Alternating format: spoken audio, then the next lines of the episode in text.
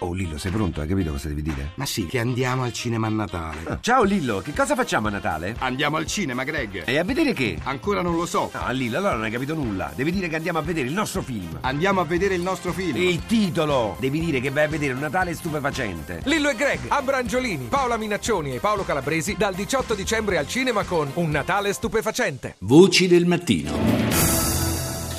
In Italia seguiamo spesso in modo distratto quanto sta accadendo in Libia, ma è proprio lì, a pochi chilometri in fondo dalle nostre coste, che si gioca una partita importante che rischia di farci svegliare un giorno e scoprire che il califfato eh, islamico eh, è diventato nostro dirimpettaio. Il quotidiano francese Le Figaro parla dei combattimenti in corso nel paese nordafricano e osserva come i fronti bellici si stiano moltiplicando. Gli scontri infatti si estendono provengono dai siti petroliferi dell'Est ai giacimenti di gas dell'Occidente, con un bilancio che negli ultimi mesi si è fatto pesante. In western Libya, in the area of Warshafana, fighting between rival armed groups has killed an estimated 100 people.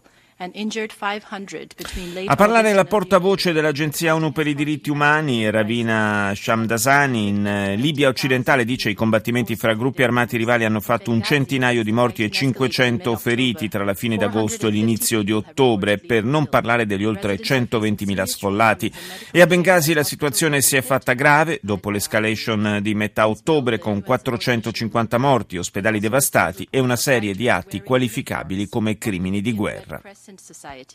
Visita Erbil nel Kurdistan iracheno per il capo della politica estera dell'Unione Europea Federica Mogherini che ha parlato in conferenza stampa accanto al presidente curdo Massoud Barzani. I hope and uh, I expect uh, that uh, the new government in Baghdad uh, will uh, uh, Spero che il nuovo governo di Baghdad sia capace di centrare i suoi obiettivi di unità e inclusività e penso che ci siano segnali incoraggianti di fronte alla minaccia che arriva dall'ISIS. L'unità è la chiave.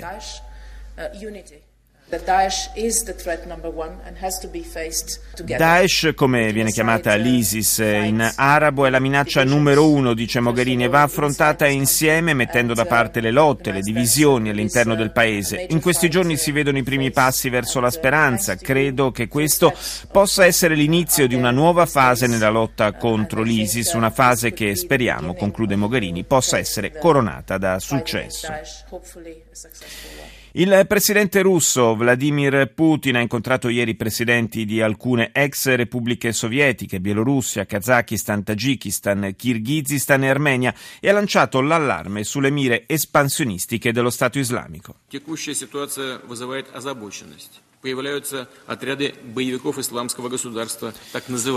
La situazione è preoccupante, ha detto il capo del Cremlino. I combattenti dell'ISIS sembrano aspirare a includere alcune province dell'Afghanistan nel cosiddetto califfato islamico. Terroristi ed estremisti cercano di espandere le loro attività in Asia centrale. In queste condizioni, ha avvertito Putin, i vostri paesi dovrebbero essere pronti a prendere appropriate misure preventive.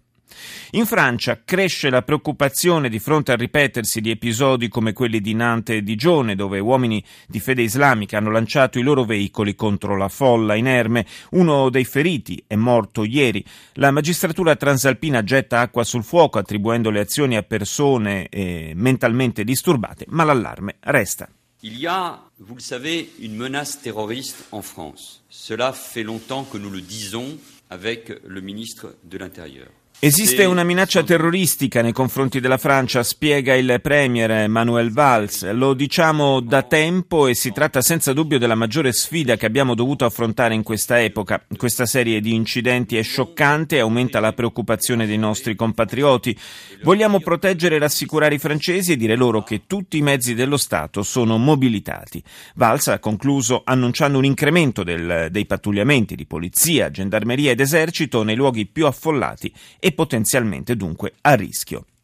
Buongiorno ad Andrea Margelletti, presidente del Centro Studi Internazionali, CESI. Buongiorno Margelletti.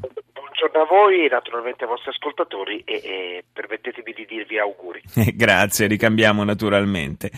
E, abbiamo sentito le parole del premier francese sull'alto rischio terroristico. C'è un po' la sensazione eh, che durante questo periodo di festività di fine anno eh, possa accadere qualcosa o quantomeno eh, il, una, una, parte, frange o anche singoli individui eh, legati o ispirati dal, dai movimenti estremisti di, di, eh, di, stampo islamista possano tentare qualche cosa in, anche in Europa? Eh, il timore per me più alto continua a rimanere quella dei, che ha caratterizzato le ultime settimane, cioè elementi eh, che hanno colpito in Canada, in Australia, in Europa, eh, mentalmente disturbati, senza delle connessioni strutturate con organizzazioni terroristiche che vivono in solitario il proprio delirio e utilizzano la quotidianità, auto, coltelli e altri oggetti e altre cose per poter colpire ed è oggettivamente, per quanto siano molto brave, molto capaci le nostre forze dell'ordine, i nostri servizi di intelligence, difficile cercare un matto che non ha connessioni, che esce per strada e fa quello che fa.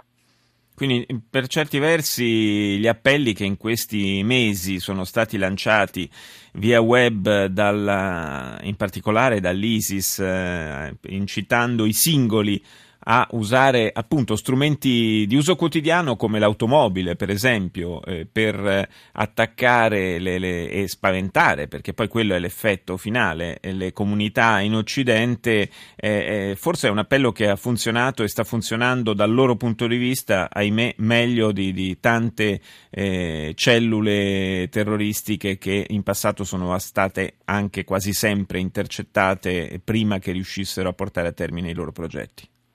La realtà è che tutti quelli che sino adesso hanno colpito, se non sbaglio quasi tutti, hanno una storia personale di profondo disagio individuale e psicologico lei capisce che se lei ed io adesso decidiamo, senza dire niente a nessuno, di scendere per strada e prendere a scarassoni le persone, è molto difficile che la polizia possa così, averne contezza e possa preventivamente fermarci.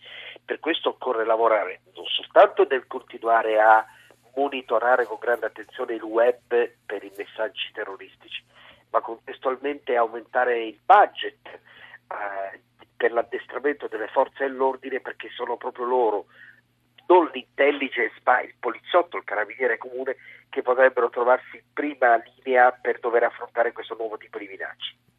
Infatti non a caso in Francia è stato aumentato sensibilmente, anche schierando l'esercito, centinaia di militari, dicevo è stato aumentato questo servizio di pattugliamento in mezzo alla gente, proprio per fare fronte a questo tipo di minacce. No?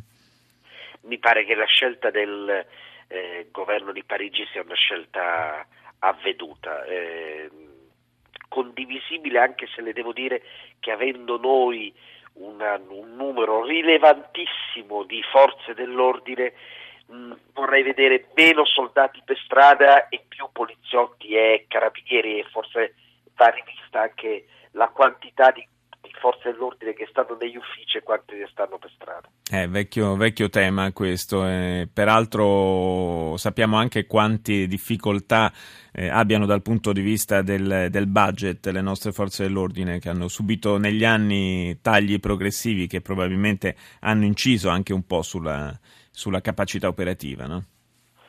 Direi di sì, ma ehm, il punto non è soltanto si parla sempre di adeguamento degli stipendi che è un fatto ovvio e doveroso, la gente vive di quello che guadagna, le nostre famiglie vivono di quanto si porta a casa, eh, ma dall'altra parte è anche necessario fare il conto di quante persone sono destinate a impieghi amministrativi e quante queste persone invece contribuiscono nella loro operatività alla sicurezza della comunità. Anche questo è un conto che deve onestamente essere fatto. Grazie ad Andrea Margelletti, presidente del Centro Studio Internazionali CESI.